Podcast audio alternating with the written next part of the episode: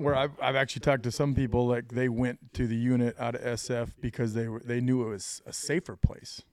Like to me, it was about just getting more gunfights. Other people went because they're like, okay, I, I see how how trained this team is, but if you go to the next level up, it's Right. going to be Right. Everyone. you're going to be fighting with that Right. That caliber. that caliber. It's going to it's going to make you safer. Yeah. Kind So- of. Like you, as as No, you that, was never, that was never the case for me. I didn't give a f- who I was fighting with. I just wanted to get in more Yeah. gunfights. no comment. Oh, we didn't kill Bin Laden. Probably blame me for being an idiot, but And which you were, which we all were. You have to make it to where crime doesn't pay. You have to deter crime, whether it's crime or terrorism. It's the same principle. you have to clash with supervision. You have to, or nothing will get done. Supervisors can't learn how to supervise, and you can't learn how to respect a supervisor without confrontation. It has to happen. Do not take that out. JV team for life. Have you ever been in your truck and you're like, you're looking around for spitter and you're like, you see a coffee mug and you're like, Dude, my dually, I just spit on the floorboard. really? Yeah. He doesn't even have rubber floor mats. smells minty in here. I mean, yes, I have been that, and I'm like, fuck it. I mean, like my, How did you get this? I've, ha- I've had that. I mean, the dually is just a straight up range truck now, so I just drive it at the range, end of the range. I'm like, fuck it, don't uh-huh. matter now. You ready? Now I'm ready. Let's do this. Welcome back to the Anti Hero Podcast, part Delta Force, part Street Cop, all podcasts. I'm your host, Tyler, owner of Refracted Wolf Apparel. Use promo code Anti Hero for 15% off all the best graphic tees. It's all American Outsider Apparel. And I'm Brent Tucker, owner of First Responder Coffee and Cigar Company. Use FRCC 15 to get 15% off everything in the store. And this episode is brought to you by Zero Nine Holsters, right? So, an Ohio based custom DD gear manufacturing company to include gun holsters, portable radio cases, and canine equipment. That's the official, but I just get DMs all the time saying I buy from them. Like everybody buys from them. They're street cop owned. Good. They should. Uh, they test their own shit. So if you could head over there, they support us. Uh, we're a partner with them. They're they're not a sponsor of the show. So they support our message. They believe in what we talk about. Um, so they gave us a promo code for any of our listeners. It's antihero Z910. So antihero. I said last episode. I said Zulu nine. It's Z9. Antihero Z910, and you get 10% off your order. And today's episode is awesome because in we have two of the baddest dudes that ever walked the planet in this room, and we also have Brent. I was gonna say the other one. Oh, Bob, you're too humble. Yeah, you're you're a badass too. That's what I was gonna mean. Oh man, this this is Rob O'Neill hasn't shown up yet. Oh gosh, and it and it continues. the uh, this is going to be one of my favorite episodes. Not that I, I haven't enjoyed uh, past guests, but it's uh, it's not um, it's not every day you get to have your friend on as as a, as a guest. Um, I've known Bob for a long time. Here to my right is Bob Keller, former Ranger Bat, uh, former Green Beret, former Delta Force operator. Um, 24 years. Say that, Brent. I I sure I sure as hell can say that. I say it all the time. Um, I don't I don't care I don't care what the former unit members some of them say. Yeah. You can absolutely Yeah, say can- it. We can definitely on- talk about that later. uh, oh yeah yeah we can. Uh, 24 years in. Seems like you always beat me in everything. You did a little bit longer than I did. Not as a competition, but it's always a competition. Uh, and you're also the owner of uh, Gamut Resolutions and Rangewerx. Rangewerx, W E R X. Yep. So it seems like uh, you same old same old for you. Stay, staying busy. No no retirement for you. No. Uh, continuing on. We'll and we'll you know love to talk to you about that. I, I feel like you know operators retire and they only do like one or two things. They retire and go out in the mountains and just detach and don't want to talk to anyone ever, or they start a business and continue to get busier than ever. Yep. And uh, I, s- I see which one you picked because there is no picking both. It's it's it's one or the other. Because as as everyone at this table knows, once you go small business, it's you, work. It, it's work. It's Yeah. nothing but work. Um, so with that being said, Bob, thanks for coming. Welcome to the show. Thanks for having me. Can I, one one question I've always wondered this: Why do guys that shed the same blood and the same mud through like the worst times and grow such bonds. How are y'all able to go have a nice life and never talk to each other again until like ten years that later? weird? I just, I, it's, ama- it's crazy. Not only can we do that, Bob, when was the last time I saw you? Can, can you even? Uh, it probably was at the unit in the hallway. Is just my best guess. Yeah, and which really which fucking secret. which I mean, which which would have been six years ago, maybe. I mean, just Well, time that- flies. just- I mean, I that's just passing. that's hall. just that's just past. I'm the last. Sorry, last time I'm, I'm saw you. to. Last time, I mean, because once you go to different squadrons, Yeah, uh, you, know, you, you I'm, I'm asked that all the time on squadrons. Like, oh, do you know so and so from C Squadron or you Right. know, B Squadron? How- you- if you don't actually work with them, right. I was I was you know we, I we were half the guys that were across the hall on other troops. you know? Yeah, we, exactly. We were both in, you know, individually, and uh, and during, uh, you were there just a few more, a few years before me. yeah. Um, but together, you know, we were there a decade, and overlapping that has to be at least six, seven years. I'm trying to think of of ever. I mean, I know I saw you, but of, of ever actually even stopping and talking to you. No. And we went there together. And- Weird, and if right? we did see each other three or four times in that in that whole Yep. span, it's it's life gets crazy uh, over there. You're just gone all the time, and you get put in your own little world. And But like uh, his question, great question. Like, how can you Well- be that tight? and so I mean, the guys that I were actually on a team with. I mean, that's really tight. You know, I mean, Brent and I were tight. We're in SF days, and then you, you never are not friends, but you just Right. don't talk to people. Well- Well, it's like I think it's like the Type A personality. Like when you're done, you're done. Like we don't need we don't need to have that heartfelt, Right. fucking warm Well- moment of, of staying in touch. Like Right. there's, there's guys that I that were that I was on a team with that I still have not talked to since I've been retired. and what and what I was I was long-windedly getting to was so we barely even saw each other at the unit. I see you today for the first time, and we and we can pick up like Right. like like Yep. you know like like we, like we don't skip a beat. It's awesome. Uh, you know, I know you could call even though we barely talk, but I know if, if Bob calls me, I was like, oh, so Bob needs something, and I drive two hours today if if you needed me there, you know, to cover down on a class for you Yeah. or something. So it is that weird thing where you don't talk like best friends, but you'll do anything for that guy uh, the, the moment And he asks. I mean, it's kind of cool having you being at the unit because I'm I always talk about stuff like this to people that ask, but they don't really know what the hell I'm talking about. Just like you were saying, like it's kind of that's what I, at least it might have might have been different for uh, for you and your squadron, but like, where I was at, like it's kind of a weird concept, and that might be that whole Type A personality thing. But like everyone will eat their own One hundred percent at in our the squadron. troop, at the squadron, at the 100%. team. But when you're on target, so I mean, like you're not like best friends, even though you're tight, you know, when you're back in the states. But you might not like someone, you might not do anything with them. You're not. They might. They, they would call you out in a, in a heartbeat, but now when you're on target with them, though, Right. everyone will die for each other. That's right. I mean, it's like it's just a cool. they definitely didn't necessarily pick guys, you know, who who would get along the best because we didn't. They could, I think it necessarily That makes sense. The the, type it A was a- the personality. type A personality. I because everyone this wants way: to be the best. So if there's someone, if there's someone a little bit better, you're like, whoa, look at that guy. I talk to guys on my special forces dive team on on one five more than I do old teammates at the at the unit. Yeah, It's not that I don't talk to any of them, Doesn't- but I, doesn't surprise I I talk to my SF, you know, old teammates, ODA teammates more than I talk to the uh, the unit guys. But oddly enough, again, I wouldn't call them any better or better friends or you know or less friends if they if, you know if, if they called me today. I'd drive to North Carolina tonight to to handle whatever it is they need help with.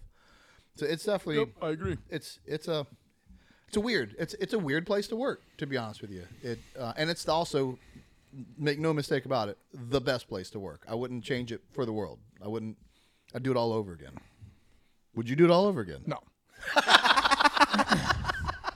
no, yeah, no. I thought you were. Oh. Yes, yes. I would go there. Heartbeat. It is 100 percent the best no. place. Yes. yeah. oh good i was about to say all right Yeah. well bob's got a story to tell Totally opposite of that. Yes. No. I would absolutely do it the same same route. Um, Yeah. I would never take that away. Um, right. From what I've talked, what I've heard. So how long have you been out now? Three, four years. three years three years Yeah, Yep. I'm, I've, I've been talking to people that have been getting out lately, though. It's it is changed in Oh, the it- last three or four that years. started that started to happen as as I was leaving. Just a drastic train change in culture. Yeah. A drastic change in the type of and it's really no fault of their own. When we went to the unit, we had half a dozen rotations un, under our belt and, and and real world good experience going there.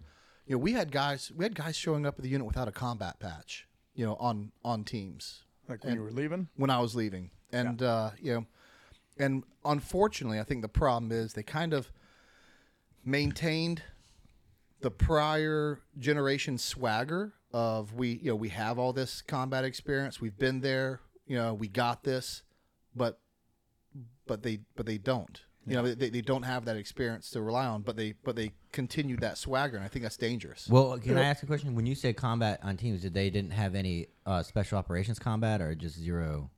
Zero, no combat patch. So they there was you know they definitely didn't have uh, you know conventional forces or they didn't have their SF uh, combat patch or, or or Ranger Scroll combat patch. They we got guys in the in the unit with zero It's going to be combat different. I mean, I feel bad. But of for course, those it's going to guys. happen. We're I not going to be in war forever, Right. I mean, I feel bad for them. That's look, right. Look at how lucky we got. Oh. Hit it, hit it at the right moment to get. Man, did we uh, get lucky. twelve years of fighting? That's never going to happen in the history No. of, in the, of America. Ever. I know that sounds weird for some people because you know, and when you say it like that, I'm like, yeah, we got lucky. And some got- people, and some people are like, that's man, never going to happen again. To have the opportunity to Mm-hmm. We- deploy twelve years in a row.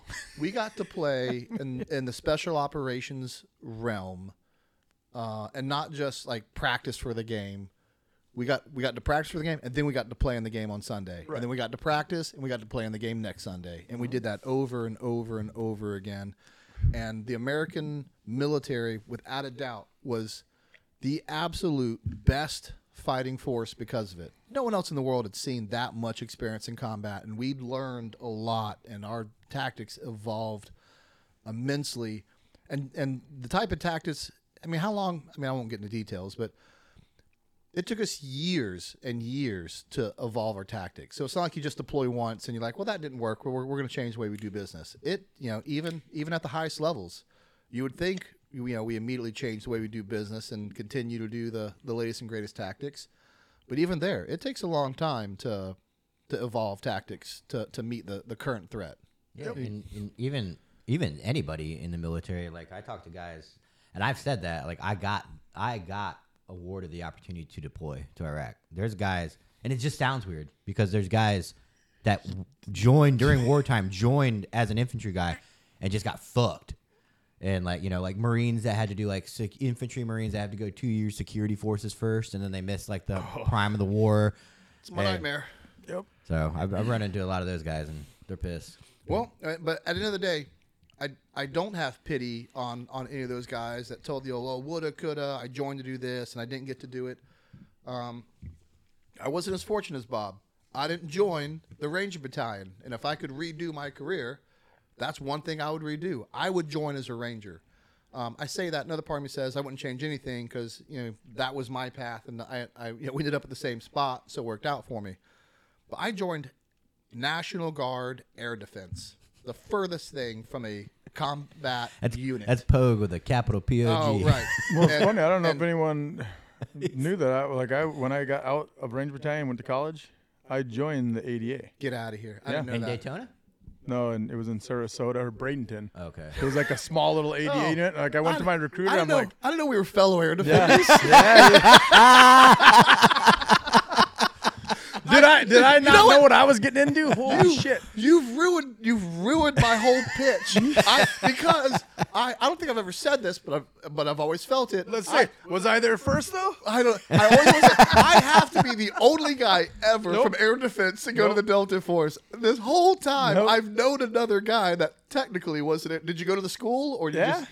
Oh, did the you really? Avenger and the Stinger. so 14 was- Sierra? Whatever. I have no idea what it was, but it was up at it was up at Camp Blanding, and I went through the whole thing. Oh my gosh, that's But it was kind of funny because I got out of Ranger Battalion and I found out I didn't because I was just going to school, right? I'm gonna get my 40 degree. I was gonna, my plan was to go to, to be Secret Oh, Service. You you had to be the only ranger. My bad, my bad. That's all right. Is Yeah, I it was su- funny. So you know, you know, I try to tell a story and people just don't get it.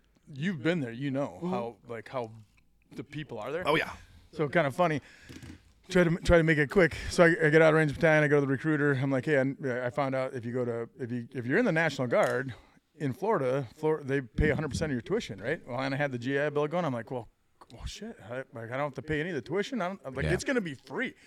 So I go on the recruiter. I'm like, hey, what's the closest closest National Guard unit to this school? Right, and they're like, oh, and pulls up the thing. Well, we got an ADA. A- I, I didn't even know what ADA was. Had no clue. What I year said- was this? I, I was like, I'll take it. Yeah, what year Because all I had to do uh, had been 2000. 2000. Okay. Okay, so you were in the Rangers Yeah. before Nine- yep. GWOT. Yep. Okay. Yeah, I got out and went, and, and I was like, I'll take it. And I had no clue what the unit was. I didn't care because I just I was just going to college. I knew all, Right. all I had to do was one week in a month. Right? College is free. Yeah. So I show up, which is funny because you probably you've you've seen it. Um, the first drill that I go to just happened to be their PT test. And when I just got on range time, I'm I'm still Oh, yeah. pretty Yeah. studly. I'm you know Right. good with my PT. So I'm clearing everything. I mean, Oh, 300 right. plus, right? And I'm sure it's an emotional event for some of those boys. Oh yeah, so I get in there, and they have to be. You kind of have to be separated. They only allow like five people in the room, so everyone else can't watch. Oh, you know, because they probably Yeah. don't want people embarrassed. So Right, I right, get in yeah. there. Everybody turn and I- around. you know, it, it Right. was like turn around Yeah. thing, and it was push-ups first. So they're they're doing push-ups, and I'm coming out of Ranger Battalion. If you don't max out, you're getting smoked, right? I mean, you're getting yelled at. So I'm just that's what I was used to because I hadn't been to any other military unit. So they start doing push-ups, and I swear to God, like dudes are doing like five push-ups, and I'm like, oh man, these guys are gonna get smoked. They're gonna get in trouble. All I hear is, "Come on, man, you can do one more." And I'm like, no one's in trouble. Oh, culture They're shock. actually giving them like c- encouragement to do one more to make it to six. You know? Well, I I hope that allows you to think even more highly of me because that was the culture I was brought up That's in. That's crazy. to, to, to, to get where I had to go. Um, Which actually is really impressive for you to go to oh. that and be like, all right, there's something else. What can I, what can I, what can I go do This now? is not Black Hawk Down. yeah. Oh, so we we because it's hard not to because we haven't seen each other in so long. We jumped we jumped right we jumped ahead a little bit. Yeah, I, yeah. I want to talk um, a little bit about what uh, what brought you uh, to your first you know enlistment and, and how you were lucky enough or fortunate enough to go right to the Rangers and then what made you get out and, and I'm assuming which was one contract. yeah. Yeah. Yeah, so uh, out of high school, I had like scholarship offers to go play golf uh, or play hockey. I picked golf because young 18 year old kid, I'm thinking I'm just gonna go play golf and make a million bucks. Like I thought it would be that easy, right? So I went, went down to Florida. Spent however many years down there uh, before turning pro. So I played professional golf down there. I was doing like the mini tours and eventually started doing the Hooters tour. Um, and that was actually traveling around. So actually being on, being on the road, going tournament tournament. I think I did that for like two seasons. And it And was how old are you at this time? so I was 23, Okay. going into 24 because I didn't go in the military until I was 24. So like the second second season out on out on tour or out on the road, and it was like it was either Louisiana or Mississippi um, playing a tournament, missed the cut. So it's a Thursday Friday. That's when you see if you make the cut to play Saturday Sunday, then you're in the money. Um, so Thursday Friday, I missed the cut, and I'm like, this is after playing professionally a couple years, and I, I go back to my hotel room, and I'm like, you can either go to the next next tournament and start practicing, or you can just stay in that same town and just start drinking, right? so I'm like sitting in my hotel room, and I'm like, what the fuck am I doing? Like it finally just dawned on me. I'm like, I am not playing golf because I like it. I'm playing golf because I want to make money at it. Right. Like it wasn't a passion of mine. Yeah. Yeah. Right. So right, like kind of light bulb moment. I was like, "Fuck it! If I'm if I'm doing this just for the money and I'm not making money, Right. I'm probably doing the wrong thing, right?" Yeah. I literally packed up, drove back down to Florida, and like two days later, I was fucking enlisted. You know what's crazy? So that's that's what got me in the military. me and Brent were just talking to our last guest about, you know, it's when a door shuts right in front of your face. Like, I mean, to put it bluntly, you weren't the best golfer in the world, and then you couldn't make it as a career, and you turn around and you do some of the most prestigious stuff in the military you could possibly do. Right. So, And if it wasn't for, wh- as I'll put it, if it wasn't for God shutting that shutting that door on you, and uh, you know, you, to put it like we said last episode, people get upset and like, man, I really wish you know there would be some sort of direction in my life, or if you're religious like I am, which God would, please God, show me the way. And then when God shuts a door, you're like, man, life sucks. You know, like, well. Th- you want a definitive answer to, to your problem, and God gives you one, and here you are looking a gift horse in the mouth. Hmm. like your your problem in, in one essence wasn't you know that cut and dry wasn't like it just you know like you didn't make selection, so that that door is shut. So the door is still open for you, but it was a fairly easy answer because just like you said, you didn't enjoy it. You're here to make money. You're not making money, so change. You know, Which is funny. Yeah. I mean, how many people in this, how many people in their whole lifetime actually get to do something that they love, right? Well, I, I didn't. I was never a military. My my grandpa was in the military. My dad was in Vietnam. My grandpa was in World War II. I mean, kind of came from a military family, but it was never pushed on me. Yeah. that was never a fucking thing. But as a kid, that's all I like to do is like to shoot guns and frickin' camp out in the woods by myself, right?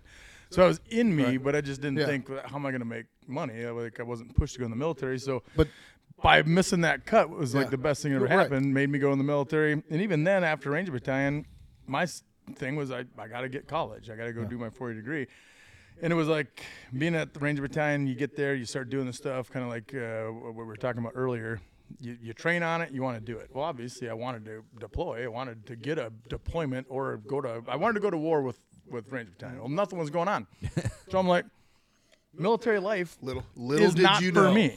Like I'm not Little a did you military know. guy. I don't Yeah. like wearing uniforms. I don't like saying yes sir, no sir. So I was like, I'm out. You know, I don't like war's getting not up early. happening. I like I like to do the stuff that we did there, but Yeah. nothing was going on. So I got out, went Right. to college, and then while I was at college, sure enough, 9/11 kicked off and. Got hooked up with someone at uh, 20 Special Forces Group, and they're like, "Well, shit, you're in the you're in the guard. Why don't you just go to selection? You, you know, you'll have a chance to deploy." And then, and Who'd you like get, do you remember who you got hooked up with in, in 23? Remember who you uh, met? Kinkle? Was it was Yeah. Kinkle the first somehow guy you met? Got, yeah, somehow someone told me about him, or he found me, and I was like, "Yep, I'll go," because that was my chance to possibly deploy. But I still didn't. I was like, I don't like the military. Not that I don't like the military. I'm just not a military guy, right? Yeah. But that was like a chance to go, and sure enough, we had that that uh, well, the first deployment I went on. So this is circa It's like, like- 2002. Is that Yeah, if you had yep. to guess? Because But it's cool. Like not many people get to find their passion. right, like and I wouldn't have known this was like gunfighting was my passion. First gunfight or first time I got shot at, I knew right there. This is this is my fucking life. So like, I mean, it wasn't like, oh shit, we're getting shot. It was Right, like, holy right. fuck, I won the lottery. you know? So let's let's rewind real quick to 20, 20 Special Forces group because that's that's where that's where our friendship started. That's where I met you as an NQP, which Mm-hmm. Yep. I, I'm sure they call the program something different now, but a non-qualified personnel. Was I like running the NQP? Or not running? No, you, like, uh, th- you and I were in there yeah, we were in Okay. there together. All right. So my first exposure, no one, one of my first, one of my first drills, is you know, I meet Bob, and uh, and I'm, I'm sure I remember Bob more than Bob remembers me because I'm a, I'm a big I'm a I'm a lowly air defender. Little man, I It's wish I, not because of that. I have no memory. I'm a lowly air defender, and now I'm in this world that I wanted to be in. This, you know, the beginning of this special operations world. And I have a former Ranger back guy that's that's here with us, and we had a former SEAL that was with us, Derek Ray, and uh, and both you guys physically, you know, w- was what I expected and what I needed. Because I remember the first, I think it was four, even just just a four mile ruck we did. I met the standard, but I don't think I saw you since the first five minutes of of, of, of the starting point. So like saying, seeing the difference of just doing the standard or That's right. And and what and yeah, this is one of the things I really and I'll, I'll talk more about this.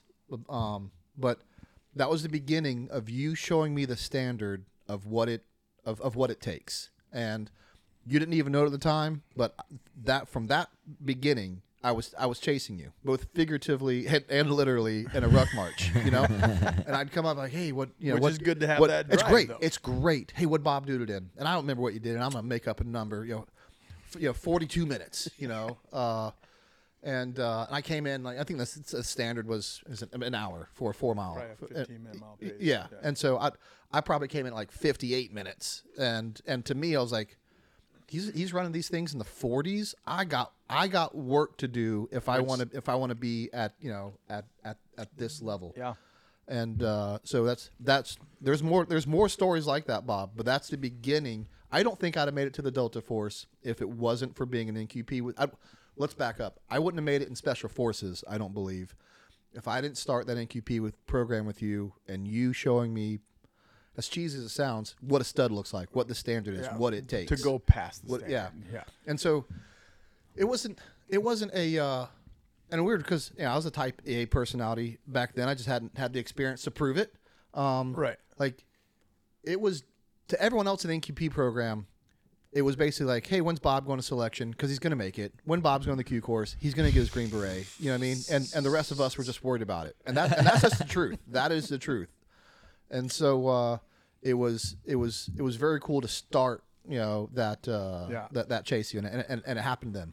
Well, it's fucking badass because that got you to the unit. You know It I it mean? it, it, it, even- it eventually did. We go to. The, I don't.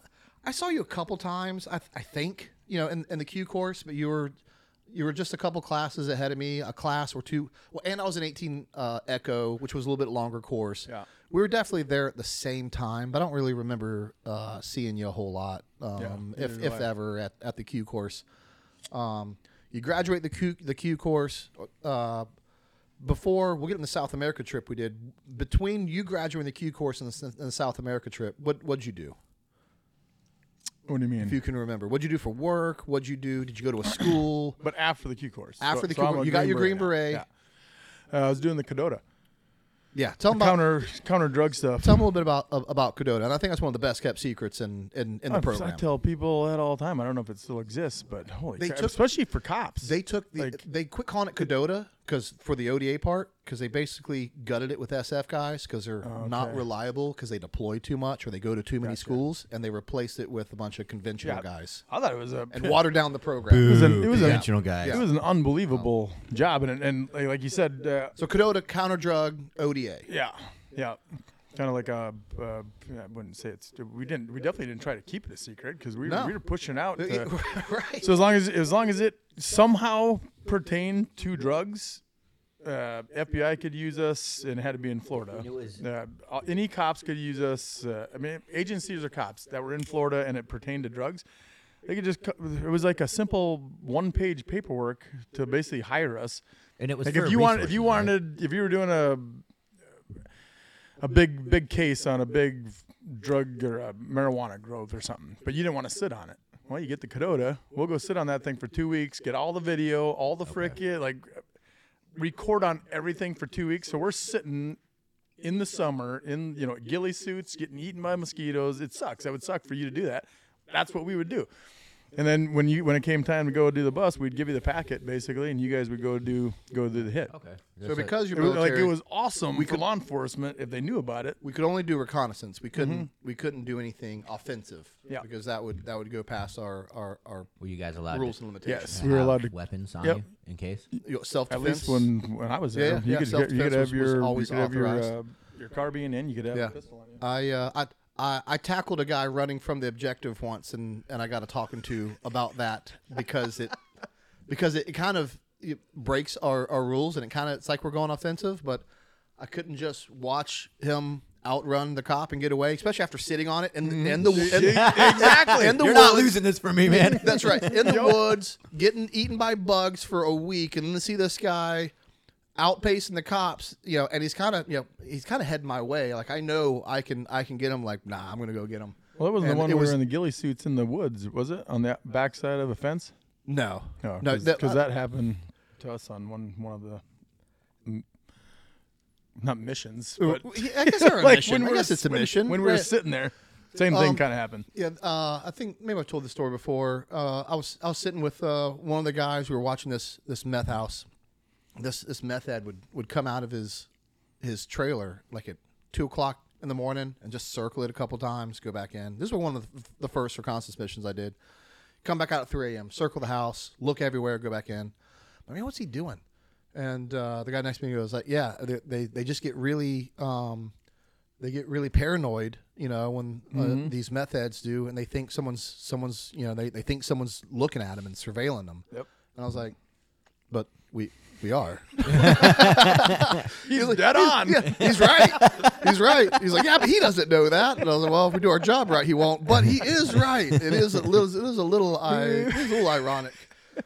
So you did, so you did that, which I, I didn't do when I first came out of the Q course. But as any good guard bum, I eventually uh, Went there? went went there. In fact, we were there at the same time uh, for a little bit. yeah, yeah. Um, because I believe your wife cut my hair. Yep. Uh, on Yep, on occasion, that's- she'd that's come in. where Katie and I met. Yeah, yeah. So you go do Cadota. I'm still getting out of. I just got out of the Q course, and the first thing I do is I link up with your team because you guys need a commo guy. Because I don't know why you had no commo guy, and you thought, hey, let's bring this guy fresh out of the Q course to to go to South America and rely on for all of our commo, but it scared the crap out of me. Well, now wasn't Brent there? So you were a junior commo guy, or did you go as a senior? I was I was the only Okay. commo guy on the team. He, he must not have been able to make. Who who would have been your commo guy at the time? I can't remember his last name, but Brent. Pimienta? Is it Brent? Yeah, I think so. Yeah. Um, yeah. So I guess he couldn't make the trip, and so that's why that's why I came on the trip, and uh, we go down to South America together. And I just remember it being the longest C-130 flight I feel like I've ever been on. It was just it just feel like it, like like it like the headwind made it go like 20 miles an hour. It just felt like that trip took forever. Yeah, and then did we eventually take a civilian flight out of there though? We took it so we so we get there, we land in a in a random dirt field Oh, airstrip. yes, like kind of yes. in the middle of the night. They weren't. We were past. We were. We weren't supposed to land. we weren't supposed to land. So they basically got us out, and the the frickin' bird started taking off like as our cargo is coming off. That's right. Just so they could get the hell out of there without getting stuck there. it was so hectic, See, and it I, felt I had totally forgot about that and too. it felt and, and, and in a weird way, of course, like in hindsight, it was one of the safest things we- we'd ever do in our career overseas. But it, it, it felt like a Green Beret mission, Yeah, like yeah. landing on this Yep, dirt yep. airstrip. The AC one agree. third like we got to get out of here, we got to get out of here. Like unload everything, unload everything. And I remember Brian because he had just got back from Afghanistan. The the team did not too long ago, and he goes out and he pulls a knee and starts pulling security, and uh, and Chief, um, I'm forgetting names, Chief, um, Don't ask me. you, the the warrant officer on on the team.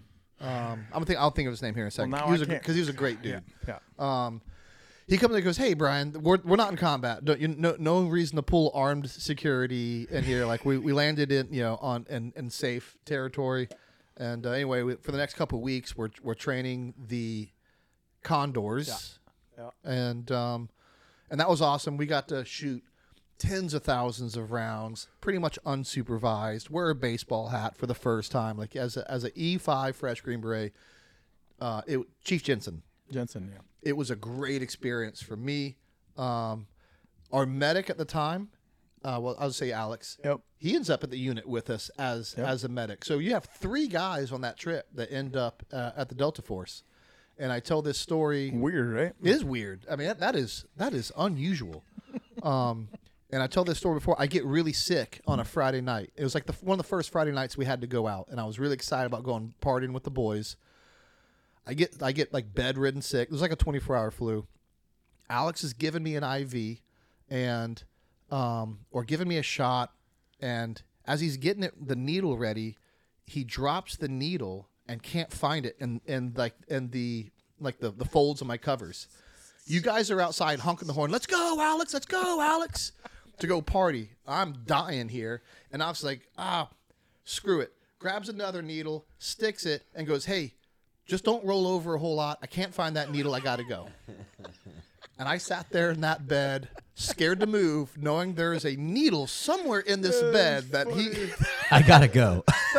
that he couldn't find because he didn't want to miss his ride into town to go party with the guys.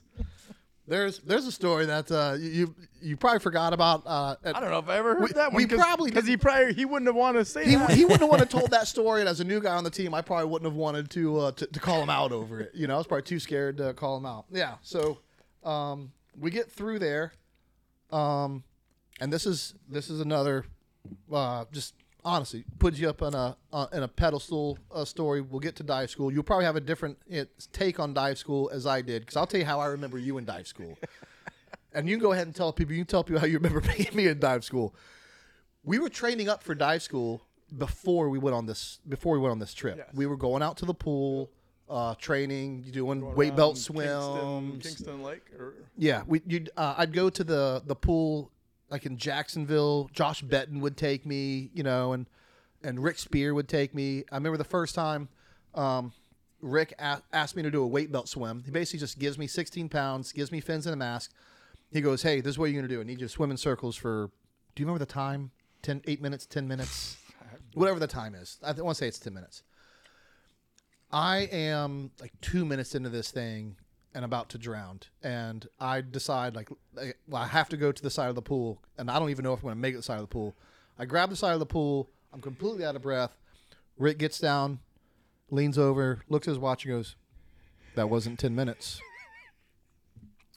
And that's when I knew I got a lot of work for die school. Yeah, I got a lot of work for die school. Yeah.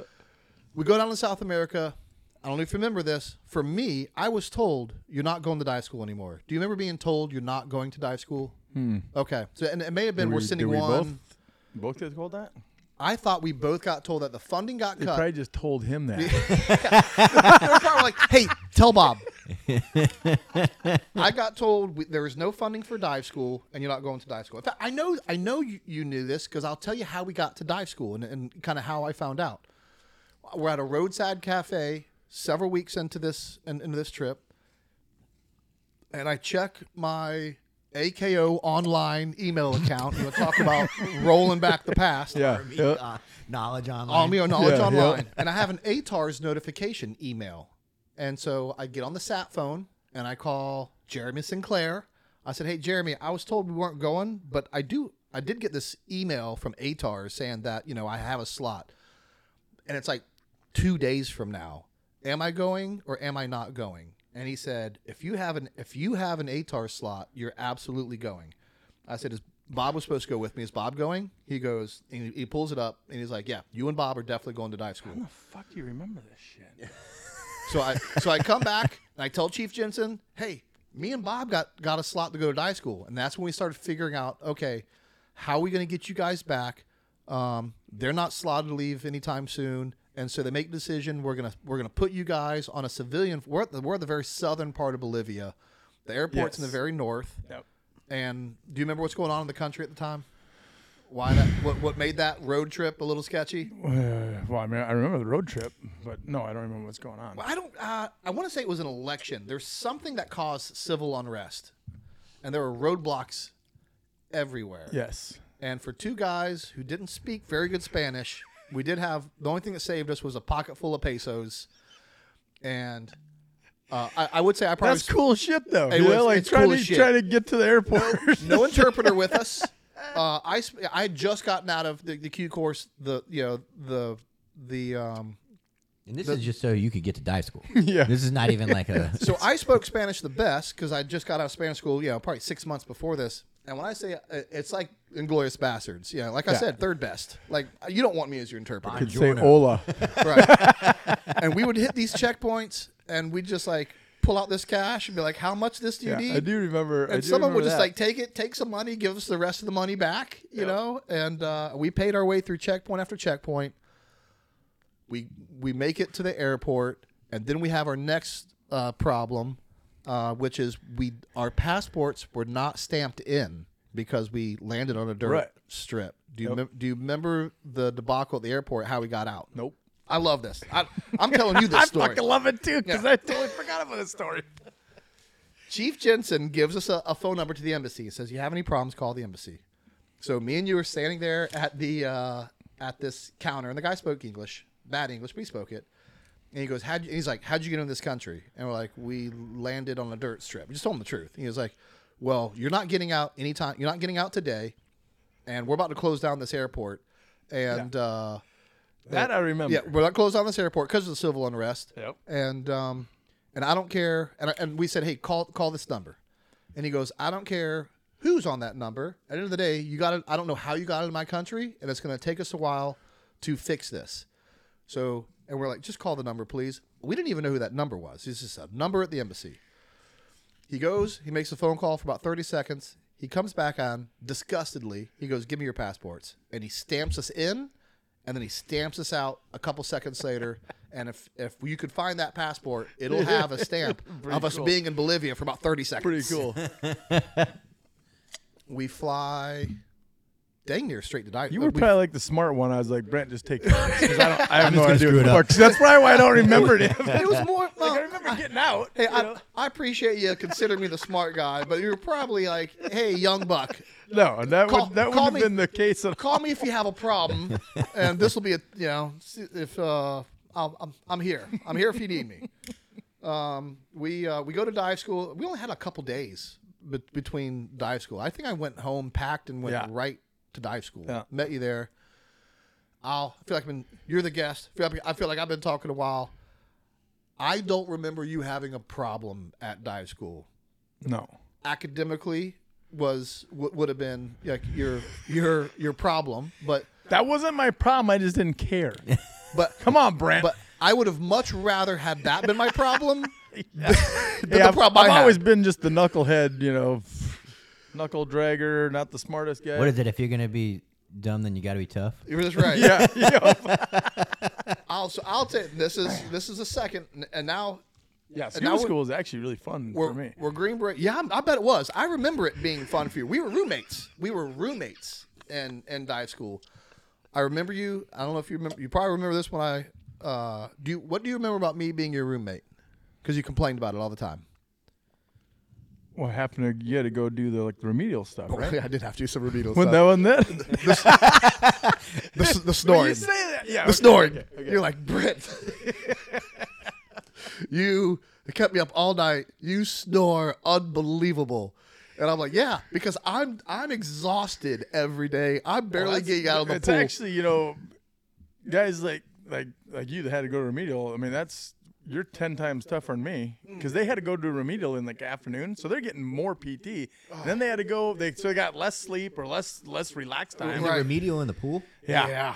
yeah, Oh, dude. yeah. So then they're so you coming don't back even get even. to- th- no, they have like no break. I'm back there. That's n- not studying. That's probably why I failed tests. You know, Where- I, Uh, I'm glad. it really was like impressive. I'm I'm glad that I didn't remember it wrongly, and that you were like, "Oh no, I, I was sucking," because the way I remember, because yeah, you know, t- t- time goes on. I on. felt bad for you because Oh, you, you come back after doing another half hour, an hour meal, maybe two hours. I don't know what it, what they did you guys. I oh I remember I just remember you. But then you have to wake up and do the regular That's day that's the next day, and like That's- I'm refreshed, man. I, you know, I had a ton of Why you look so tired, Brent? Yeah, that's how I remember Bob. I remember Bob not sweating in the pool, doing his weight built swim, and just getting out, because I was so fat. getting out, doing some stretches, joking around a little bit, you know. And I'm like, you know, I'm I'm barely can pull myself out of the pool. It was an emotional event for me. It was always the weight belt swim. Everything else was was okay. The runs, I always finished first in the runs.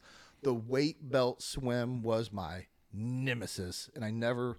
Um, they they gave us a couple shots at it. I think it's seven minutes. Seven minutes. Seven minutes is how long you have to do weight belt swim for and they give you several ch- you know chances at it until you have to do it for real. And I don't think I did the seven minute weight belt swim until the day they were like, Brent, you need to do a seven belt Oh, yeah. seven minute weight I belt rem- swim. I remember that. today. Yeah, How how much weight was it?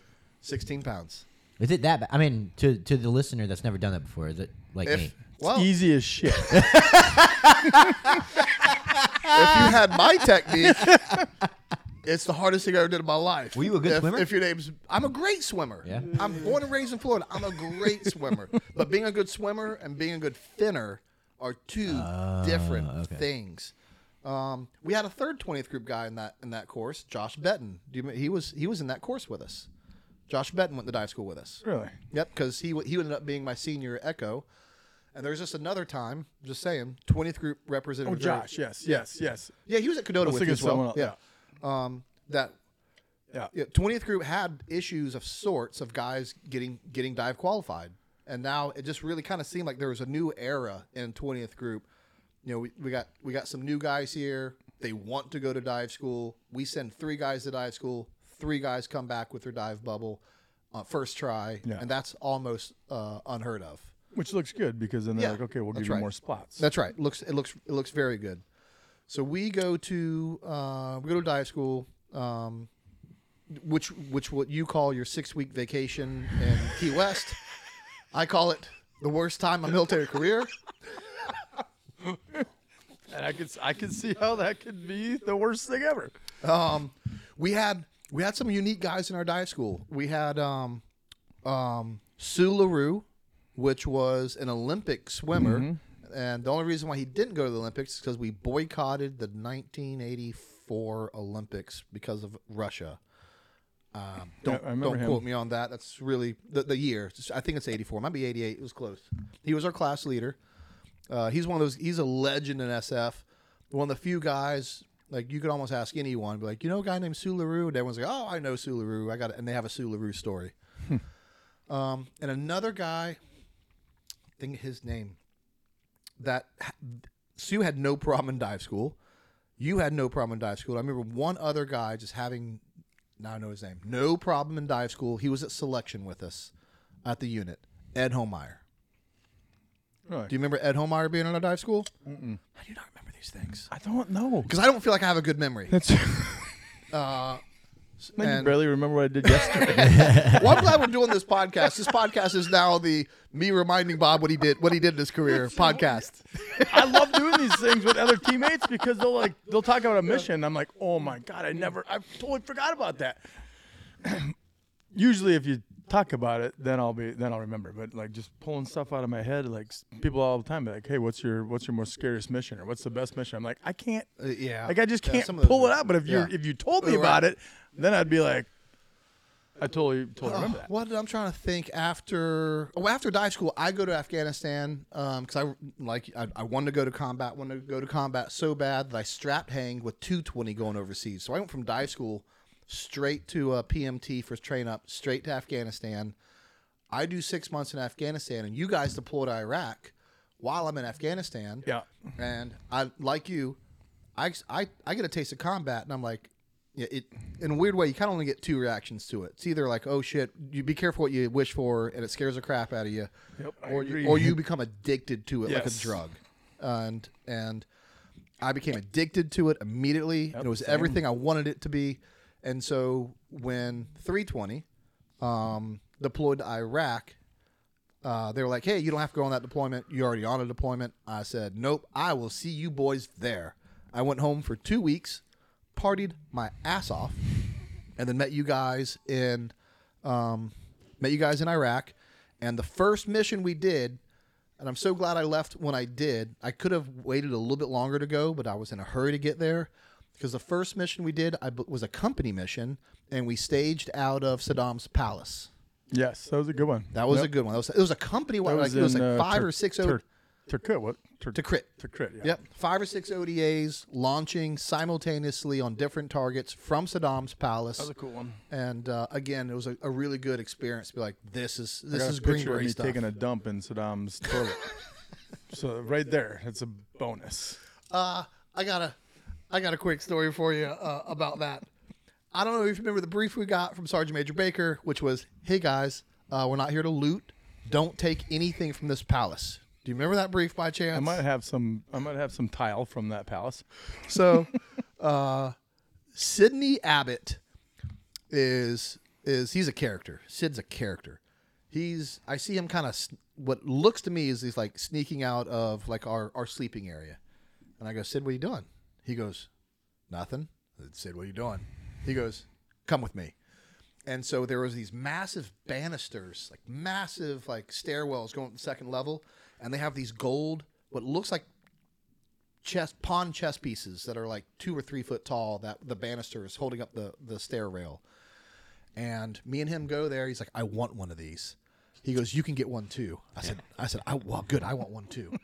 and uh, we remove two of them, and he's like, hurry up. You know, it's like middle of the night. He's like, let's let's get them out to the Humvees, and we run them out to the Humvees, and and Sergeant Major Baker catches us. And he goes, "What was the one thing I told you guys not to do?" Story.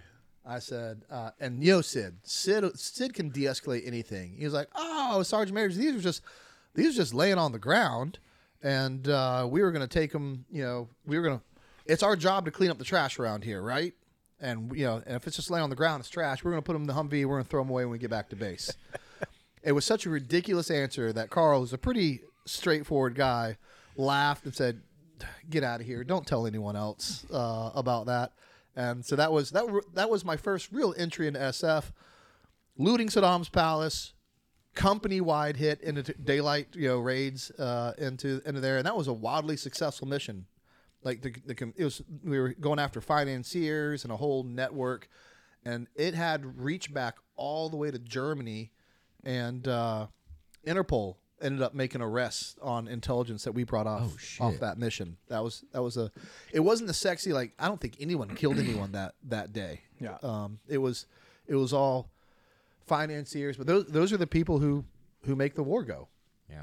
You know, the, the without money, uh, you know, you, you're not doing anything. So the where, where were you? Where were you for that deployment? Uh, Kirkuk. Kirk Cook. How what how was how was that deployment for you? It was good. Yeah, I mean, well, you got uh, Mark, who's a go-getter. I mean, it was like we never we never had downtime like other teams. Each team can do what they want, basically. I mean, you get you get stuff from hire, but I mean, you you can make work or you can not find work. You know, so we had a very motivated team. So we were we were busy all the time. I mean, it was it You was guys like, had a good team. yeah, You guys had a real good team. really good team, and I You weren't the like I would team, never I would never take I'd never not go that route too because not many SF teams or SF dudes over there actually got to do the real SF mission. Like you know, everyone wants to do the sexy stuff, the DA stuff.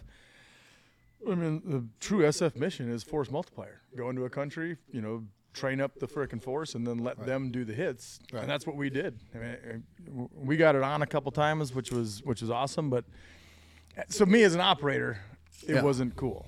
Like I, I wanted something more, but Right. now looking back at it, Right. like I can actually say I went Yeah. overseas to a war zone and did a true. That's SF right, did your mission. Like, job. we actually Right. went out and created our own fire bases, and then actually stayed in the on the fire base with the guys and trained them up and let them do hits. So we were we were kind of advisors, which that's how it's supposed to work. Not many teams did that because everyone wants to do DA stuff, including myself. Like Right. I was kind of pissed at the time. Right. And you guys did get to do DA stuff because I got a Bob story that's re- really more. So we were we were in Baiji, and we brought you guys on to do. We were doing a two team hit, and you guys came in and did hits in baseball hats, baseball hats, you know, and and body armor and guns. And the 82nd First Sergeant that lived with us was furious because our team, you know, wore wore helmets, and he was furious about the unprofessional team that uh, that that that we brought in. Oops. That was doing hits in baseball hats in in front of their guys, and they're supposed to be guys that my guys are supposed to look up to. And here are these cowboys doing DA hits in baseball hats. He probably made them do. He probably made his paratroopers do PT on the fob too, in the middle Yeah. of the war zone, with their fucking safety belts. Yep, that was a thing.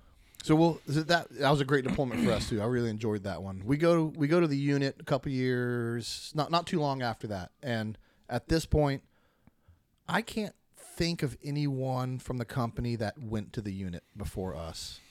Hmm. And so it was a mythical thing of sorts to go to the unit. And at, at this point, um, I I wasn't tracking that you wanted to go to the unit. It was something that you know that that I had um, realized in that in that during that deployment in Iraq that I Yeah, thought that was too. something I wanted to to to go do. And Um, why? Just wonder if it's the same reason why I went. because I love the DA aspect. I hated the con op process. Um, I hated fighting with the CJSOTF, and I wanted to see at this point. You know, I was a first time go and everything I'd, I'd, I'd ever tried, uh, and I want to see how far I want to see how far I could go. Like it was at this point, like in my career, uh, that I thought uh, I went from really from like chasing Bob and like you know chasing people that that were better to me, and I kind of came in my own. And I'm not saying I was the, even the best guy on my ODA, but now I thought I was good enough to try. Right. It's just I've heard different stories of why people have gone to the unit, which is I'm sure there's tons of people that went there the same reason I did, but like over that first deployment, you get that one that one gunfighter, that one tick, you know, you get shot at, you like it, you're running after people. I'm just interested why people go. So I mean, the reason why I went, you get a little taste of it, and you're like, well, how, how can I have more? Oh, You know, you either you either go to S, you like go active duty SF, or they were getting deployed a lot, but are they actually like you see They didn't the offer- ticks, you know, you see the like the how many Yeah. times they're getting in gunfights and all this stuff. So to me, it was like, how can I get more? Right. Active You know, SF didn't offer me anything more than 20th Group offered me, honestly.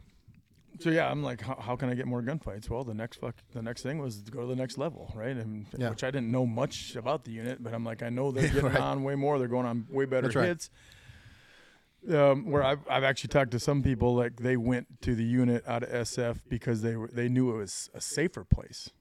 Like to me, it was about just getting more gunfights. Other people went because they're like, okay, I, I see how how trained this team is, but if you go to the next level up, it's Right. going to be Right. Everyone you're going to be fighting with that right. That caliber, that caliber, it's gonna it's gonna make you safer. Yeah. kind so- of. Like you, as, as I you mean, can that, was never, attest that to- was never the case for me. I didn't give a fuck who I was fighting with. I just wanted to get in more Yeah. gunfights. I mean, so- yes, you're you're fighting with a higher caliber people to your left and right, which we already talked about. But you're also hitting targets that are oh yeah, way, that are way way dicier.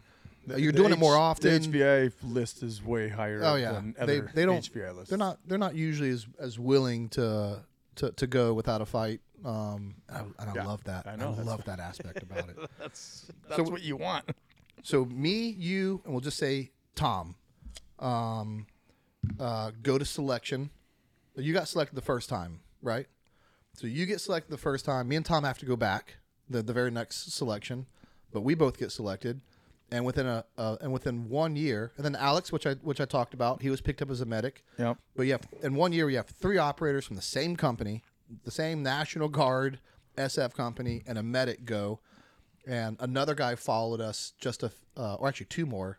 Steve, I'll tell you his last name after this, and Cam, who's actually a 19th group guy who transferred to 20th group uh, on a on a deployment, and and like really, I included myself in this because we all went to selection the first time together, and it took me twice, took you the first time, but it showed everyone else in 20th group, hey, this is open to us. Right. Like you can, if you're good enough, Yep. you can do it. Yeah, kind of paved the way to just let people know you, you, can make it. I think that's a, a the, there's so many people that would go. It's just the fear of not passing. Oh yeah, a lot of people not went making it. You know, yeah, you don't, you don't guys went. that guy. Just no one, no one, no one made it. And when they came back, it wasn't something they talked about. So we had no information going into into selection that that I would say Rangers usually have a I feel like oh, usually have a leg up because they'll they'll go back and talk. I brought the packing list, nothing but the packing list, and uh, on my first trip, not saying that's the reason I didn't make it, but uh, it was. But it, yeah, you'd see the Rangers come in with a lot of Yeah. intel Right. and and packing the right things. It definitely made it a little bit easier for them. But to me, that's why I don't talk about selection. I think it's important not to know about selection, and you know that. I hate that Eric Haney wrote that book, you know, talking so much about selection. Yeah, Like, it I, should I be. actually read that book before going. I and sure when, did. And when I I, sure was did. and when I was there, I was like, I was like, holy crap! He actually put out a lot of stuff. You know, I didn't know how real it would be. Yeah, there was there was stuff when I was at selection after reading that book, and well, he he gave up this or he gave up that. So you, so you, uh, you get you get to OTC before me, and now we'll we'll just you know talk about you and and, and your time in the unit was. It's fair to say. The selection and the Q course SF didn't. Did, was it challenging to you? Did it meet your expectations? I'm asked that a lot. I mean, well, no, I mean neither of them did. So I know it sounds like a, being an asshole because Yeah. I mean, people say that's the hardest thing they did or whatever. selection. Yeah, I mean both of them to me because I'm one of those guys. Like when we when when we were in the NQP or whatever they whatever you call it. Like I'm just I overtrain for everything. So, which I think is Yeah. a good thing. A lot of people will train to the standard and be like, well, if I have to give it a little bit more, I'll be able to suck it up and do it. I never wanted to be that guy. I never wanted to have to suck it up. So I just overtrain. yeah. Like if, if I knew I had to do a 20 miler, I'd do a 40 40 miler. If I had, if I knew I had to do something in a certain amount of time, I would do it in half that time. So I, my in my a lot of people don't do that because they think overtraining they're going to get hurt and then they're not even going to be able to go at all. I didn't think that at all. Like I wanted to be like if I got hurt that day, I knew I could still make the standard. You're- you yeah. know? So like on my worst day, I'm making the standard. Yeah. You know. So to me, I know it sound like a like cocky saying it wasn't hard. I mean, I, I, I don't know. I, I probably read five books in selection in both the selections because I was always done so early, and then you know you, you get you get time to go you, you know go sit over there. Or when you got back to the the barracks, yeah, if you got back early, you had a lot of time, right? There's Yeah. a lot of downtime for me. So No, it af- wasn't that it was after- hard, but I actually think SF selection I say that all the time. was harder. I say than that all the time. Unit, and it was because of the land nav. I and, don't. and I long mean, PT and Trek and team events. You don't have any of that in, Right. in, in West Virginia. it was uh, like just just you. just, and, you- and I liked it that way. I loved Like, it. I love it that way. you don't have right. to worry about anyone else. But like SF selection Right. was uh, like just on the land nav. You got to think where you're where you're doing on the train. Like that was all that was all dead reckoning. That was That's all right. going off the compass. Can you guys have any doubt when you're doing anything and in any type of training and it's just you and it's your plan and the you know you ever do something and you're like god I hope I'm fucking right or is it that mindset you're like I know I'm right I know I'm right. I I, I was I, I loved it. I loved it because I knew I knew I was just like you. I knew I was prepared for this, and I knew I was good enough for it. Um, both both selections. It's funny. I, I feel the same way. Even though I didn't make the first one, I know what I did wrong. I had one bad day of land nav, and I know exactly what I did wrong. And I couldn't wait to go back to selection and crush it because I knew it wasn't bigger than Yeah. me. And I say the same thing about SF selection because at the end of the day, both selections are um, unknown time, unknown distance. So, so you have to give hundred percent at both selections. So maybe you crush SF selection, you don't know because it's unknown, and maybe I just barely made CAG selection, but I have to give hundred percent at both. So they're both equally as hard to me because it's how much I have to put out. Mm. It's not like I can just you know meet the standard, a lower standard. You don't know what the standard is, so you just give hundred percent. How about OTC? Did OTC meet your expectations? That was it the first time in your career you're like, this is what I thought I was getting into, or did it still take uh, you know a little bit more time? Well, for you? besides, and that's what I bring up in all my when I'm giving instruction, like just from what I've what I saw there in OTC, I, I thought I was actually kind of disappointed at first. well, it takes a while for OTC to get going. So yeah, I was. It's but it was awesome to to be forced to do the basics over and over, Right. right? You Yep. know, to finally realize wasn't that that's the only evil. thing that matters, right? So I, I I bring that up in a lot of my classes, especially for LE guys. It's not the sexy stuff that works. Like you get done with selection, being an SF guy or being at the Ranger Battalion, hearing about what happens, or, you know, across the hall or on the other side of the fence. You never really know. It is kind of a mystery. Right. So when you make it through selection, like I was, I was fucking excited. You might not, have, you might not have known that because I've, you know, like uh, it was easy. You know, Right, that's how. I was acting, but I was excited. I'm Yeah. like, I'm gonna go finally do stuff because I, I felt like nothing was up to my standard. And Right. There was always more, right? So I'm thinking, I'm gonna go learn ninja shit.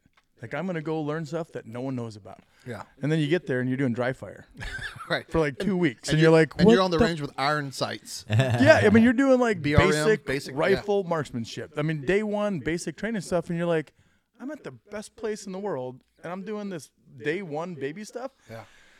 Yeah, and then you finally get to flat range, and you're doing like ready up drills. You know, I mean, not, nothing sexy. There's no, you're you're not doing CQB right at the bat. You're not shooting from helicopters. You're not shooting missiles off of freaking dirt bikes. like, I mean, it was Right, yeah, disappointing. I'm like, what the fuck? But where it all caved out, like after doing that basic boring stuff, so many reps and tens of thousands of rounds, you know, when you finally start doing CQB, the shooting part just takes over. That's on autopilot. So now your brain can actually be 100% focused on the situation in front of you. So I'm making judgment calls, going to this room, this room, I'm going up this staircase, whatever. Yeah. I can be thinking about that. I don't have to be worried about working the selector switch, where my finger goes on the trigger, where my hand uh, goes on the yeah. gun. That's on autopilot because I just did the basic shit tens of thousands of times. Yeah. So it's kind of funny going to OTC. It was 100% disappointment for me. Right. Like the first couple months, or Yeah. at least the first month, I was Right. like, what? What the hell? Yeah. Like I want to do cool stuff, and it's not cool stuff until you actually get to a team. Then you you do you definitely do cool stuff. I mean, OTC ramps up, you know, eventually. It does ramp up, mid yeah. midway. Uh, and there's other things like you know that that takes it back to not fun stuff like uh, executive protection. You know, is isn't uh, isn't fun. Um, some other things that, that you do that you know as part of a well-rounded operator that you have to learn that just isn't isn't fun. But by the end of OTC, you are, you know, flying little birds, blowing blowing doors off of you definitely know, with with the cool charges, and you're you know you're working in you know not not standard, uh, not the same old shoot house. So you, Yeah. you, you, you go out and do things, and you do low vis hits and all sorts of cool stuff. It takes a while, but by the end of it, you you are you're having fun. You're having a lot of fun. Yeah. And then how how was your experience? I always love talking. I don't get to talk to other operators very very often. How was your experience from graduating OTC? You've been doing nothing but shooting and CQB, generally speaking, you know, mm-hmm. for, for six months, mm-hmm. and and you have this this aura. They always tell you, "Oh, you guys think you're good. Wait till you get to a team. Wait till you get to your team." So you always you know you're good. You know you're OTC good, Right. but there's this like myth about you know about squadrons that you're finally gonna experience. How was that experience for you when you finally when you got into a squadron and got to truly you know operate at a Well, it was it level? was it was a difference, and it was way better than being an OTC. OTC is a lot of, especially CQB. It's like point of domination. Right. And, you know, you, you're like a it- robot. it's right? graded, right, yeah, it's graded by the book, yeah. Answer stuff. Yep. Got to the team, and just like you had said, like wait until you get there or whatever. And it was like the first time I did CQB because you're used to doing book answer, point of domination, clearing your freaking sector, all that stuff. First time doing CQB, I was like three rooms back. you know, like we went in, blew the door, and all Yeah. of a sudden I'm in one room, and Right. before you know it, I'm like, where the fuck are they at? Right. And that's how fast Right. they were. And, it, and they're doing it obviously not OTC way, but uh like that was my first first time going. Like that, my experience of being on a team for the first time. I mean, shooting, shooting, but like CQB, Yeah. I was like, holy Yeah. shit, these guys are fucking fast. But because of that, you know the yeah, and and you- got up to that speed within you know however long it took you. Yeah, not not that long. Yeah, But, no, but because of that constant grinding of the basics, those guys are moving that fast, and the one and two men are clearing their corners. Whether it does whether it looks like they're doing it or not, Right. I guarantee you, you put something in that corner, and they won't cut that corner mm-hmm. off. Yep, Like they'll they'll they'll go but that's that how corner. fast it was. It was just Right. impressive to me see like, holy crap, man, that's what that's what happens when you get to do CQB with a team for five years straight, every single week. You know, and this is what I, I can't do and i can't even like really like impress on people like how what the difference is. You know people are like ah special operators special operations. Seals can do cqb green berets can do cqb you know delta does cqb everyone can do cqb nope. It is a 100% different different level massive difference. There is no oda regular white side seal team that belongs in the same house as a tier one unit they just it'd be dangerous for them to, to, to, to be in that room with us that's why it's so cool to be there. You know, oh yeah Well, I mean, you even said if you step away from a significant amount of time, you're behind the, the curve. Oh yeah, I, I went and did some some fun CQB with some Orange County SWAT guys and and and uh, Mike Platinum Mike Perry, the MMA fighter, and uh, and I felt like I was going. It's it's, it's you know it's, it's a perishable skill. Like I Yep. felt like I was going slow. And I know they're like, man, Brent, you still got it. We can't keep up with you. And I'm like, oh man, that And you- was yeah, you felt have- like you were a turtle. Yeah, I have no business being in the same room as a Yeah. as as a, one of my you know as a Delta Force team right Yeah. now. I would have to I'd have to be like an OTC grad again, It is and I'd have funny to hang out in the back for a little bit and Yeah. uh, and feel my way uh, back into it. But it is yeah, Well, but that's how know- it is with shooting too. Oh, right, I yeah, mean, there's shooting- some drills that I had made up when I was when I was an operator there that I'll try doing now. I don't even come close to making my times or being as accurate I was, you know, in that drill that I came up with when I was when I was operational. Well, It definitely goes away. so at, at least you still. I know there's people are going to want to hear more more unit stories uh, as as and I don't blame them. Um, but uh, I'm also because I do podcasts as well. I'm not going to make you the same old same old podcast of asking you all sorts of uh, cliche questions that, that that I know you can't talk about or want to talk about. Unit time, ama- amazing time. You went through team leader, you know, hit hit all the steps, did everything you wanted to do, Yep. and uh, you know, and you, you felt. Did you when when it was when it was time to go, and this and everyone that that hangs out there long enough, eventually, like y- y- your time's up, and you're on this you're on this rock star lifestyle to where like you watch the news, something happens, and you're like, hmm, I'm on call right now. I might need to go. Good thing my bags are packed. You feel important because Yeah. you are important, you know, and Yep. and yeah, but that ride is is over at some point. Did you know it was over? And you're like, oh, right, this, is a good ending to my my book. so no, but. I I got lucky. So it was it was 100% my wife telling me I had to be done. Yeah, which I, I've told this story before, so sorry, Katie. she knows that. She was there. Yeah, so I, I don't think I was. She lived. Well, I- you know what? I think mentally I knew it was like for one, I got lucky. You, probably the same reason why you went there. You want to do more things, right? You want to be on. You want to be in the best, and you get addicted to gunfighting. You get addicted instead of coming back and be like, "Oh, great, I have eight months left." I mean, we're waiting. We can't wait until the next deployment, Right. Right? Because you want to go again. and you're praying but- for a blowout but it was- in between in between those. Right. But it was fun though back then too. And by the time, so I was there for when we were doing the whole Iraq and Afghanistan, going back and forth, and then eventually we just did Afghanistan. So by the time we fought, went to, back to Afghanistan and just stayed there, things had gotten really political. Not only for I mean for us as well. Yeah. So we were still doing hits, but it just wasn't as fun, right? So uh, I'm, you're still getting it on. It was it was still like I still want to deploy, but in the back of my mind, I was like, all right, might be getting a little bit burnout, but just wasn't as fun anymore. So my wife, my wife, one day, I mean, she said basically, "You're done and we're done." I mean, it was simple as that, and and she did it at the perfect time. And Yeah. I don't know if she knew knew that, like, or, like I might, you know, this is a good time to say this, but Yeah. she did it, and because things had been dying off, and and maybe I was a little bit burnt out. Like it was an easy answer. I mean, I was like, all right, I'm done. Like I mean, I literally that morning went up to upstairs, and I was like, I gotta leave, and leadership at that time was cool. They're like, they, they didn't question it. Yeah. Like, all right, what, how can we help you? Which I thought was awesome. You know, they weren't like, nope, you have to stay and you have to do this. They were like, all right, what can we, what can we do to help? Which they did. There was a there was a SOCOM job, L and O job down in SOCOM, so I was able to stay at the unit as L and O down there. That's right. But Yeah, I, that I remember that Katie, actually. Yeah. and they gave Katie the the break that she needed. And that was kind of funny though. I figured I'm going to end at the unit, Right. so I thought two year break. Like we were renting our house out up there. Okay. it was like two or three years. And time was coming done with the L and O job, and I was like, I went home one day. I was like, hey, we, we probably need to let the renters know we're coming back, because I had all intentions of going back. You know, getting back because. Um, I mean, they were slotted. wanna be a I, mean, I was already, major, I was already wanna- slotted. Yeah, because when I left, I was actually the acting troop sergeant major before Okay. even going to uh, be a selection okay. guy. So yeah, I'm I'm a, I'm want to go back. I'm gonna Yeah. finish off my as a troop sergeant major. Well, I told her told her like we should probably tell the renters to get out, and she was like, "Excuse me." Yeah, uh, she got. She, like- she's she's back in Florida now. yeah, yeah. and this is her Yeah. home. So That's right. And and Bob isn't so leaving all the up time. we ended up staying. Yeah. and, and it actually was the best thing that could ever happen to me. Yeah. Like I would have like you just you know how the guys are. They're gonna be loyal dogs. They're never no no one's gonna say I quit or no one's gonna leave just because they want to leave.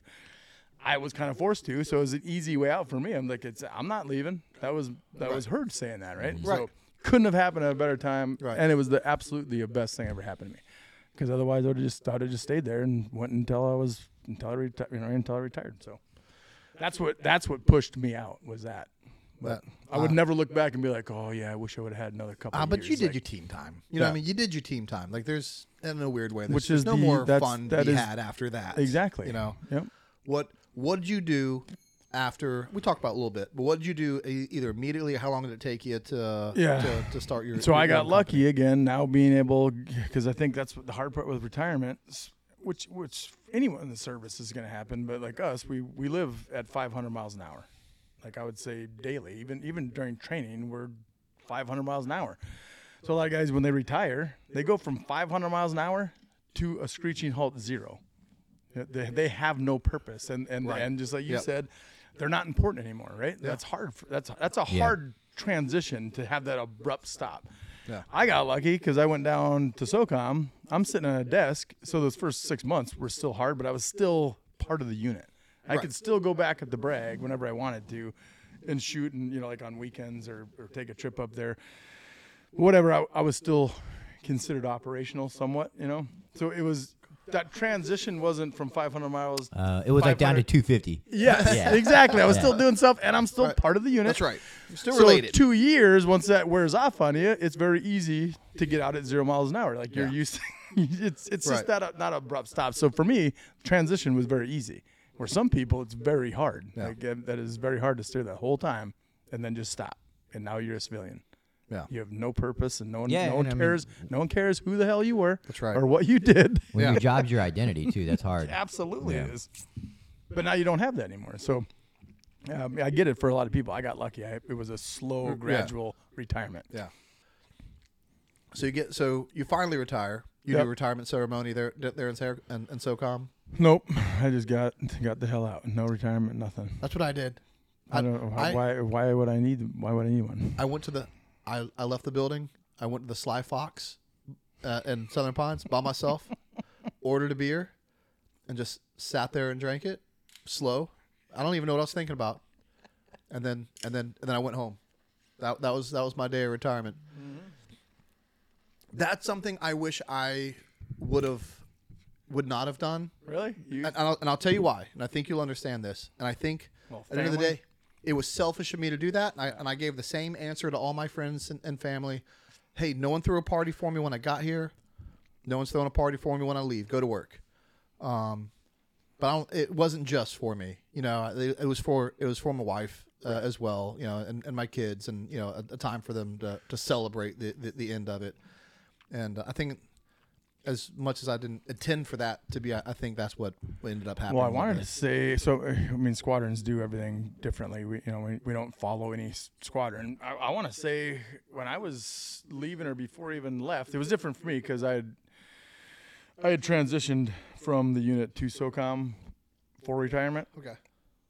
But I think our like our squadron was forcing people to actually have a retirement because they knew no It's- one would do it, that's and they knew it was for Right, the it's a good family. thing. Yeah, yeah. Which I understood that. Like I get it. It's, Yeah. hey, it's for Right. your wife who's been with you for That's you know, right. 12 deployments. Right. I Yeah. mean, Yeah. I would say they're they're more badass than we are. For sure. I mean, I'm get, I'm going overseas to do what I want to do, and I love to do it. I'm hanging out with the boys. I'm doing. I'm the living my wives are home, right. mowing the yard, taking care of the kids, feeding the dogs, Right. cleaning the house, Waiting for while we're call. literally Yeah. in Disney World. Yeah. You know, and then and they're waiting for the call. I mean, how stressful is that? So Yeah. I hats off whenever anyone ever says, "Oh, thanks for your service." I'm like, "Don't thank me, thank my wife." Yeah. Hundred percent. She she she enabled it. Mm-hmm.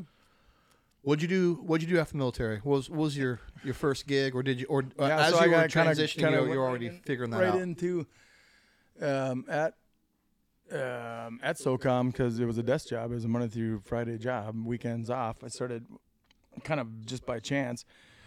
We had like these, this open range day out at um, out of MacDill, and the cops were allowed to come shoot at a range. And I linked up with some cops one day, and I just saw how they were like how they were training and how I don't want to be an asshole, but how bad they were at shooting, right? So I was like, these guys could use some help, right? So I Yeah. started like training them up, kind of more from there to hey, you, you kind of like you're doing for free, you know, helping these guys out. Well, helps them out, and they're like, man, you, I mean, this is a really good curriculum. Like you could, you should start like. Should monetize this. you should start doing this as a not as a living, but you should Yeah. start giving classes. I never even thought about it. I don't. I'm not an instructor. Like I never was. I was like, oh, yeah, why, why not? I'll, I'll do it to help people out. And it kind of started out. I have a thing called Operation Blue that you were talking about, like free training to cops. So I started doing that, Yeah. and I started incorporating that into actually paid classes. That morphed into giving classes to civilians, paid, and then it just it just kind of worked. To eventually, for the last eight years, I've been all over the country giving classes. So, So- open enrollment classes, working for agencies, uh, doing most of my most of my classes are LE classes, Mm-hmm. but it's all over the country. So I'm like a traveling salesman. It's not like big contract stuff. Yeah. It's just 10 to 15, 20 people, one class, you know. And then that morphed into buying buying property and then having a range. So yeah. You bought a range? Or you bought property for Bought your own? property Made and a then have have a That- range on there. I know that's one of the struggles for a lot of companies is to you know not having their own range. They have to go rent out ranges to Mm-hmm. Yeah. ho- host their classes. Yep. So you can do an open enrollment that's- class. that's or a actually class kinda and what just did it, too. Go out into your in, think into I- your front yard, so to speak, and, and you're at work. And that, that was a little bit, but I, I think what really did it was like my first five or six years. I'm going all over the country. Yeah. Just like you said, going to ranges. Well, I'm paying them Right. for me to give a class there. So I'm paying sometimes 500 bucks a day to rent a bay out. So it's a thousand thousand dollars in one weekend. Yeah. And they're not lifting a finger. Yeah. Like they're literally just. I'm giving them a thousand bucks. All they had to do was let the you know the baby free for two days.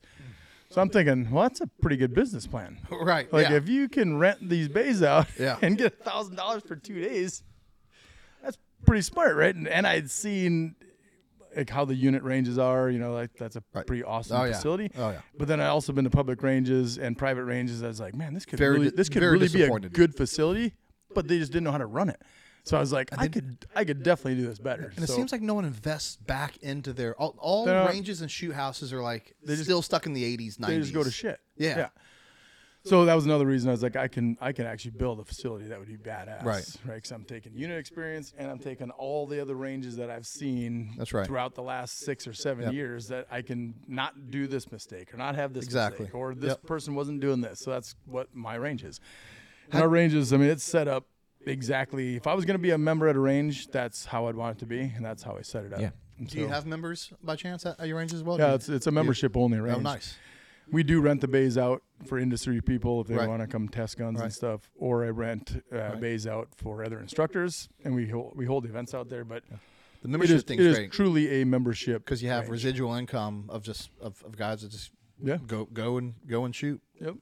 So How how'd you cool. come up with the name uh, uh, Gamut Resolutions? How'd you come up with that name? Because people Yeah, until you start a business. So it might not work sense. It and- might and- not and- make sense, and, but and same with you. Until you start a business, people just they take for granted these things. Yeah. And, now, and now when it's yours Yeah. and you have to name it, you're like, oh, Oh, what am I hard, going right? to name this? Yeah. So almost everyone was always solutions, something solutions. Okay. So I didn't Oh, want to yeah, be yeah, a solutions guy.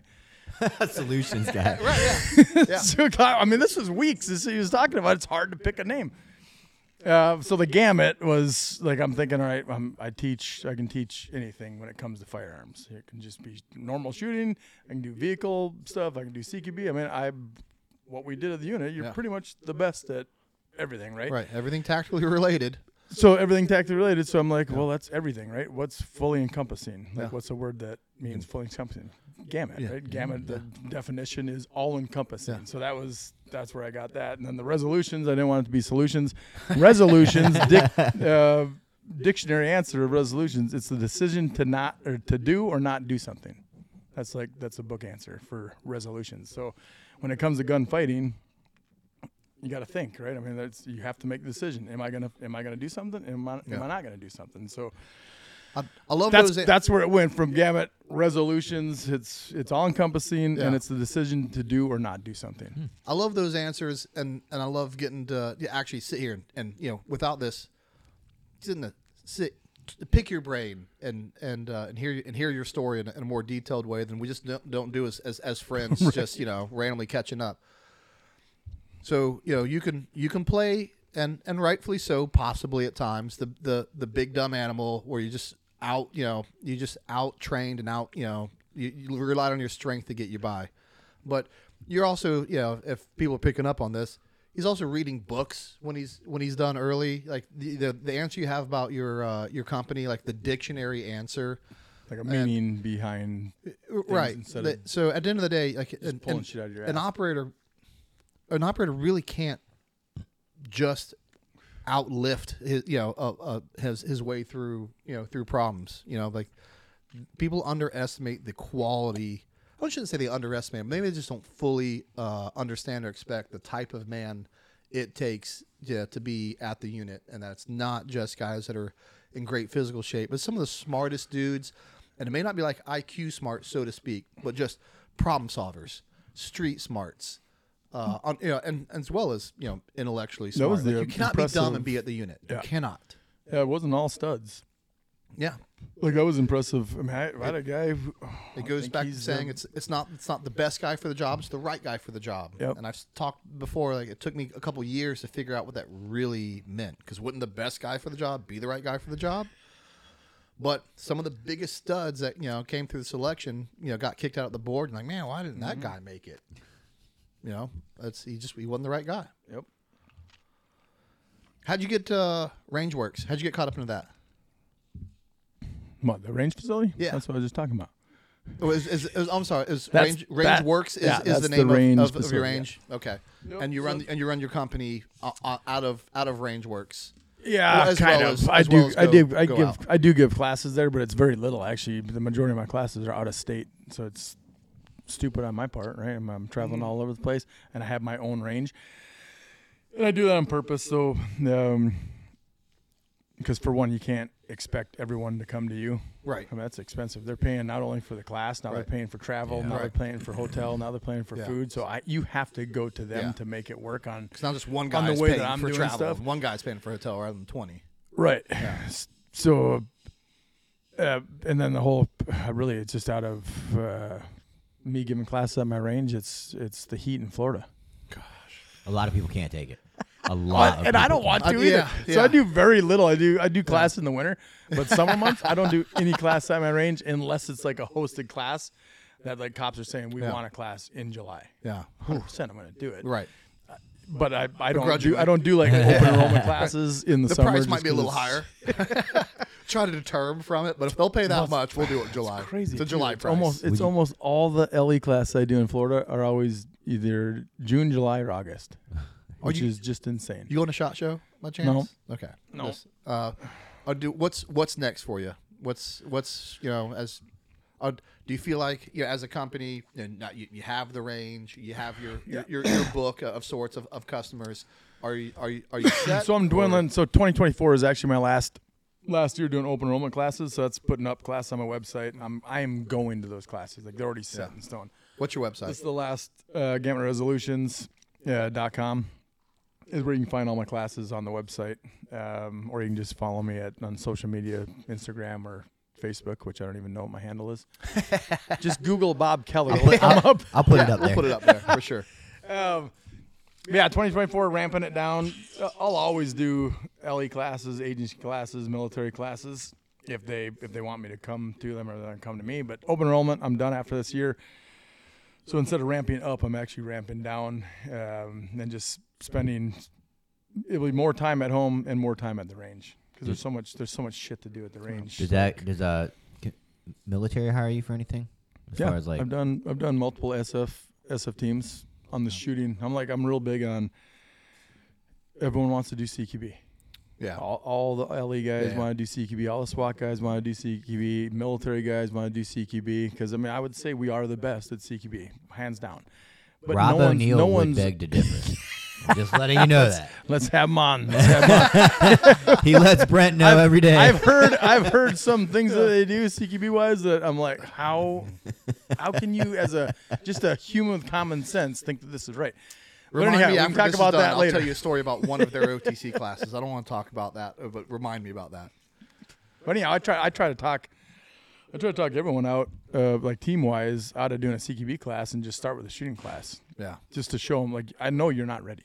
Like oh. they'll- they they think that they're ready to do CQB, which I get that they have to know how to do it. I mean, Right. That's part of your job description. But I always try to talk people into and CQB is awesome. It's sexy. But I always try to do it like, going back. Let me show you the basic boring stuff for two days. And then if you want to do a vehicle class or a CQB Right. class, we'll do it. And I'll the smart ones actually when they when they have me come back, they're like, we want to do the basic stuff again. I'm like, Yeah. all right, you guys get it. And I, I mean, to me, like I just got I just got done doing Sarasota SWAT, which those guys were equivalent to us CQB wise. Shut your mouth. I am not kidding. gonna I go- had I'm two other go- I had two other operators help me on that class. Yeah. and they were like, we've never seen anyone as good as you guys. And this That's was awesome. LE guys, Right. but I like I was I was I was I do CQB different. I do a cl- it's shooting and CQB. If you're if you're hiring me to do a CQB class, you're getting shooting out of it. We flip flop. But the third day, I was actually with those guys and I'm watching them flow. So their their shots aren't like ours are. Right. I mean, ours would be like this, you know, moving and shooting. Their shots weren't there. They need more work on shooting wise, but Right. flow wise, Yeah. That's good to hear. I was like, holy. You guys are doing the right Yeah. thing. Whatever you know. I'll say this though, They were wor- switched on. from working with them. They're always good guys. They're always good guys. They, for the most part, they they kind of know that that they need help and that they're not the best, and they know Those are that the that- smart ones. and they know that they're probably op- operationally too much and don't train enough. Uh, and so you, and you and they're good guys, man. That's that's what really made my made me want to help out those guys and give training for free and do the first responders company and give back to them because they're good dudes. They're doing a, an amazing job day in and day out. They just don't have the time and resources Yeah, sometimes to get where they need to be. You nailed it when you just start when you started your company and you started going on podcasts and you started being a little bit more vocal when you retired. You said and it, it hit with everybody because I remember the team would always talk about it when you weren't there. Is that you know when your family needs help, the Delta Force isn't coming. It's, you know, it's first responders that are coming. Yeah. So you know, it, Yeah. they're they're essentially when it comes down to a barricaded person in a hostage situation, and you're gonna have to train that team to the best that they can do it. Yeah. Yeah, nowadays they're doing that job and no one likes them.